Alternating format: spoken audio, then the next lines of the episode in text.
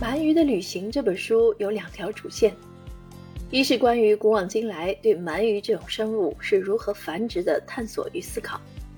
二是由鳗鱼串联起来的作者童年以及与家人相处的时光追忆。鳗鱼出生在一片神秘的海域——马尾藻海，被洋流裹挟到江河溪流栖居，乐在生活数十年之后，生物钟敲响，它将完成最后一次蜕变。踏上返回出生地的漫漫归途，甚至比来时路更艰难曲折。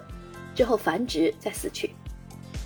这仿佛是鳗鱼基因里的序列，甚少改变。尽管它们的起源及漫长的迁徙之旅充满奇特与幻想，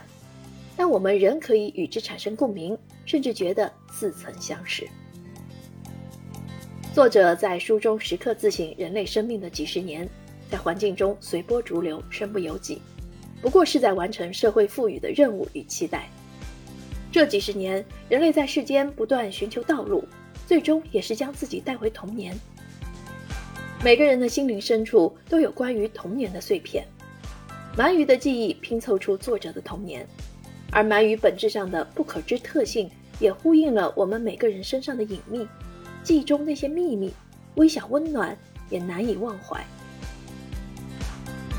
长江鲟已从极度濒危升级为野外灭绝，也许有一天鳗鱼也会消失。万幸的是，我们曾记录下了这些，说不定在未来，这将成为关于鳗鱼非常重要的一本书。